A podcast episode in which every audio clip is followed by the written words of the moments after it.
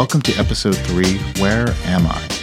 This episode is concerning the modality number two, which is awareness is healing energy. And I've discovered that this modality is probably one of the most complex to not only understand, put into practice, but even more so explaining to others what this means to me. So, to help with that, I thought it'd be really good to start with a story.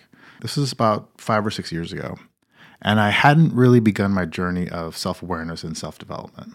But I found myself on vacation in the Caribbean. The sky was amazingly blue, the water was crystal clear. I was surrounded by people who cared about me, my significant other at the time as well, and I was miserable. I was angry and I was frustrated. I looked down at my feet and I could see my toes wiggling in the clear water with the sand like brown sugar. It was just so amazing. And I was so angry at life and just miserable. And what I have come to call that is I was a zombie in paradise, like on The Walking Dead, a lumbering creature of fear, destruction, and unease that's who I was. I was able to hide it and I was able to try and deal with it, knowing that something was not quite right. But I was a zombie in paradise. And I find it common for us to realize that we are a zombie in paradise, that no matter what the situation is, we are either fearful or distrustful, creating unease to those around us. And it feels like we're unconscious of why we are that way. And a lot of us are that way so often it feels normal. So it doesn't feel like there could be another way of being. So we accept the fact that many times we are this lumbering ego zombie, unconscious of its surroundings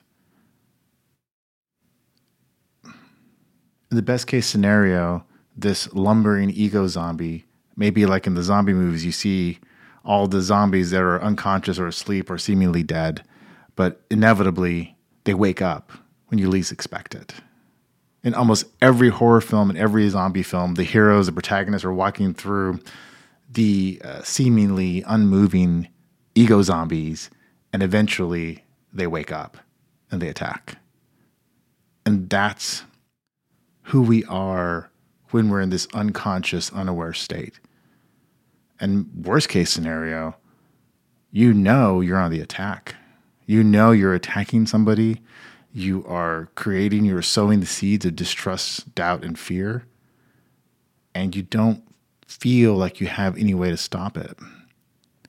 You can see yourself doing these things. You can see yourself causing destruction, causing unease, causing yourself unease and you're unable to break out of that mode of being. And that's where this modality to awareness is healing energy can help us break out of that, can help us destroy the ego zombie. Uh, one of the most important things to remember about the ego zombie, as we're calling it now, is that it is completely unaware and unconscious. And that's what makes it the undead. It's undead, it's unkillable, it is always lumbering and always on the attack when you least expect it. So, if we take this premise to be true, how do we start to get rid of our becoming the ego zombie, staying in a state of unconsciousness? I do consider this to be uh, one of the hardest modalities to put into practice because we are in this state of unconsciousness so often. We are doing, as in the previous episode, discuss these knee jerk reactions to the world around us, which triggers the ego zombie to attack. For instance, you might be on a hike, either being in the future or being in the past, but you're not present to your surroundings in nature. You could be like the previous story where I was in a paradise and I couldn't appreciate the paradise around me because I was either in the future or the past and I was the ego zombie. So what I love about the term ego zombie is that when your ego is in control and you are living in the future or living in the past, it's not a cute thing. This is not an intellectual exercise. You are an ego zombie sowing destruction and causing havoc around you all the time. And you're unconscious about it. Or even if you're conscious that you're doing it, you don't know how to break the cycle. And you end up inevitably blaming others for you being the ego zombie. And that just creates a vicious cycle where you're blaming others for how you're reacting to them and to the world. But you're really the unconscious ego zombie. So, how do we break out of it?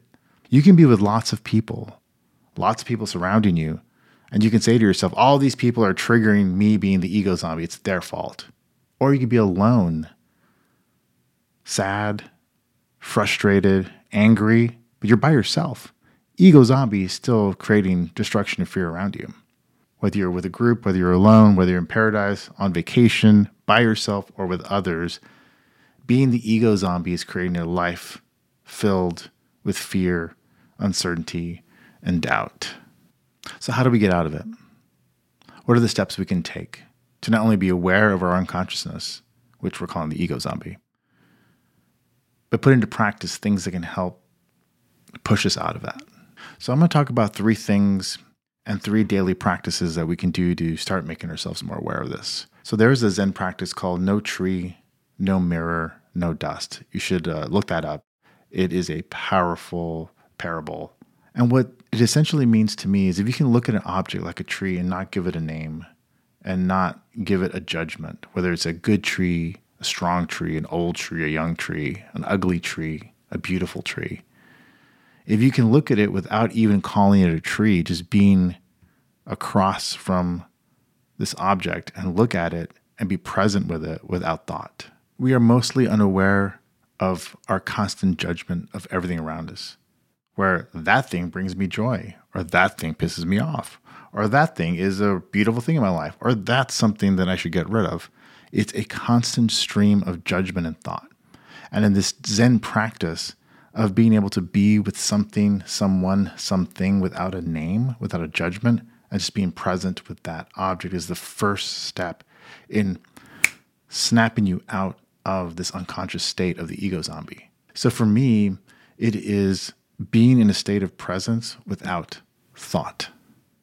And when I first heard about that, and when I first heard of trying to live your life in a state of present without thought, the first thing that I thought was that is impossible. How can you not have a thought? How can you not be what is it like to not have thought?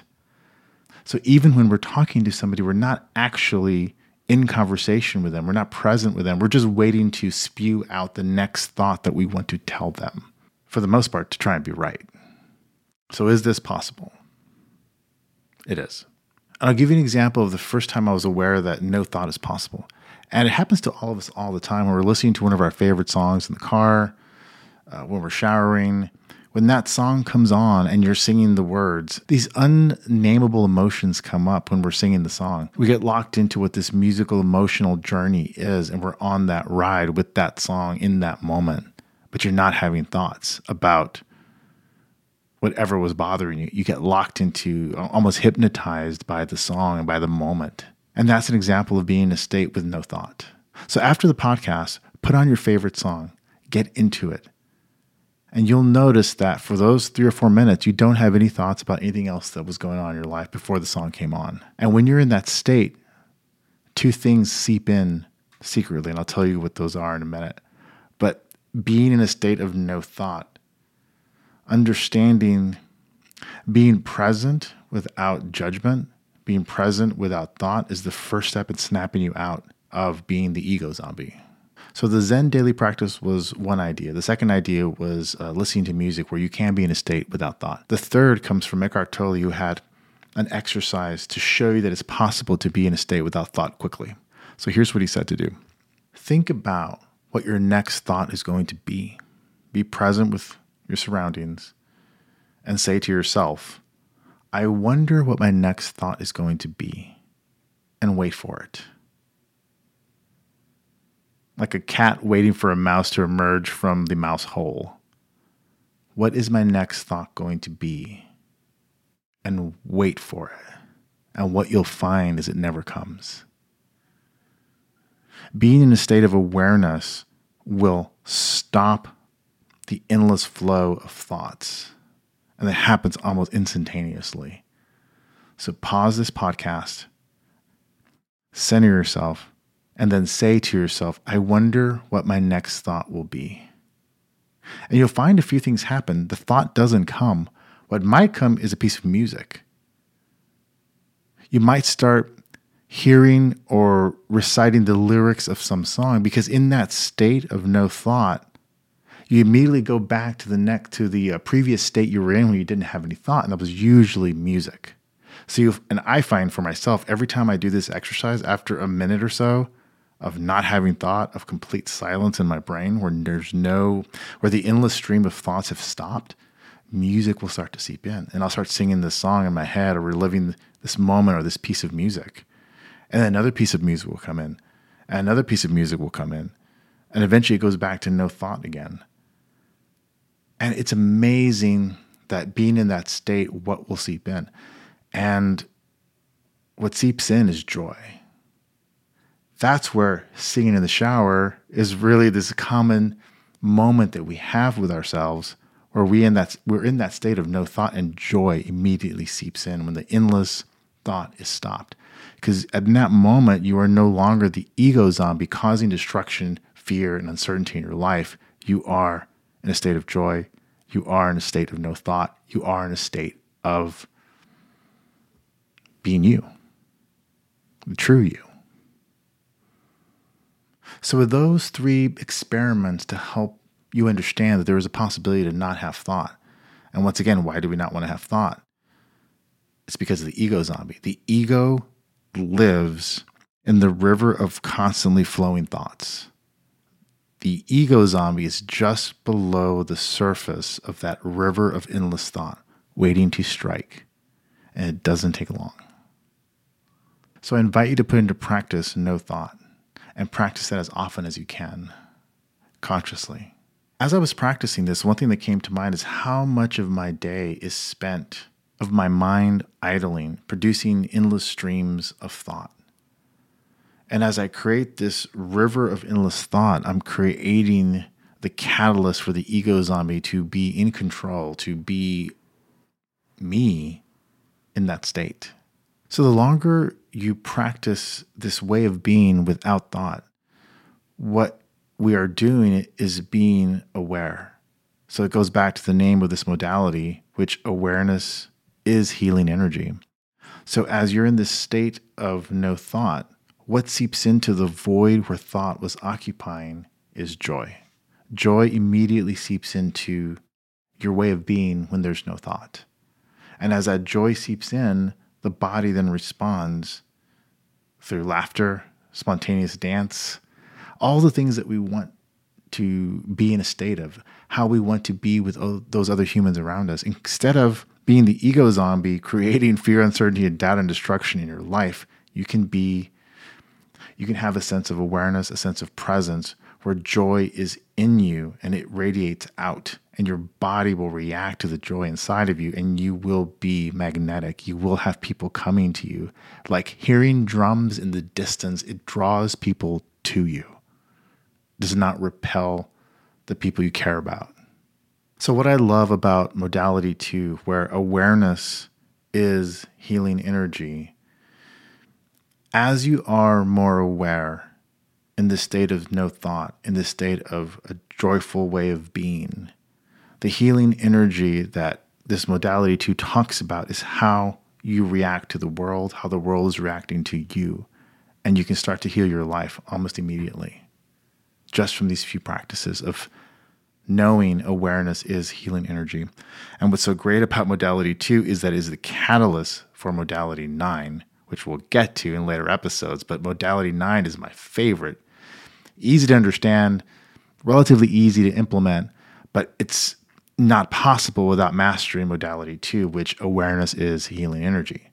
Modality nine is is on inspiration and taking action when inspired. So can't wait to get to that episode.